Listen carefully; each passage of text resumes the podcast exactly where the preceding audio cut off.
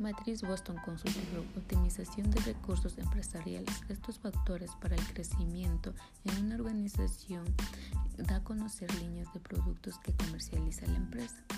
En el caso de Gold Monkey Licorería, una empresa que se ha venido desarrollando de manera empírica en el mercado, a más de este caso se trabajó de manera conjunta con situaciones empresariales de servicios y comercialización de otros bienes.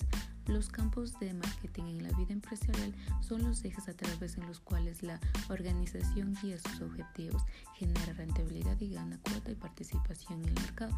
Posteriormente, con investigaciones de mercados que ayuda implementando cómo se debe llevar el producto y sugerencias de los clientes potenciales en las nuevas líneas de productos, en este caso licores artesanales.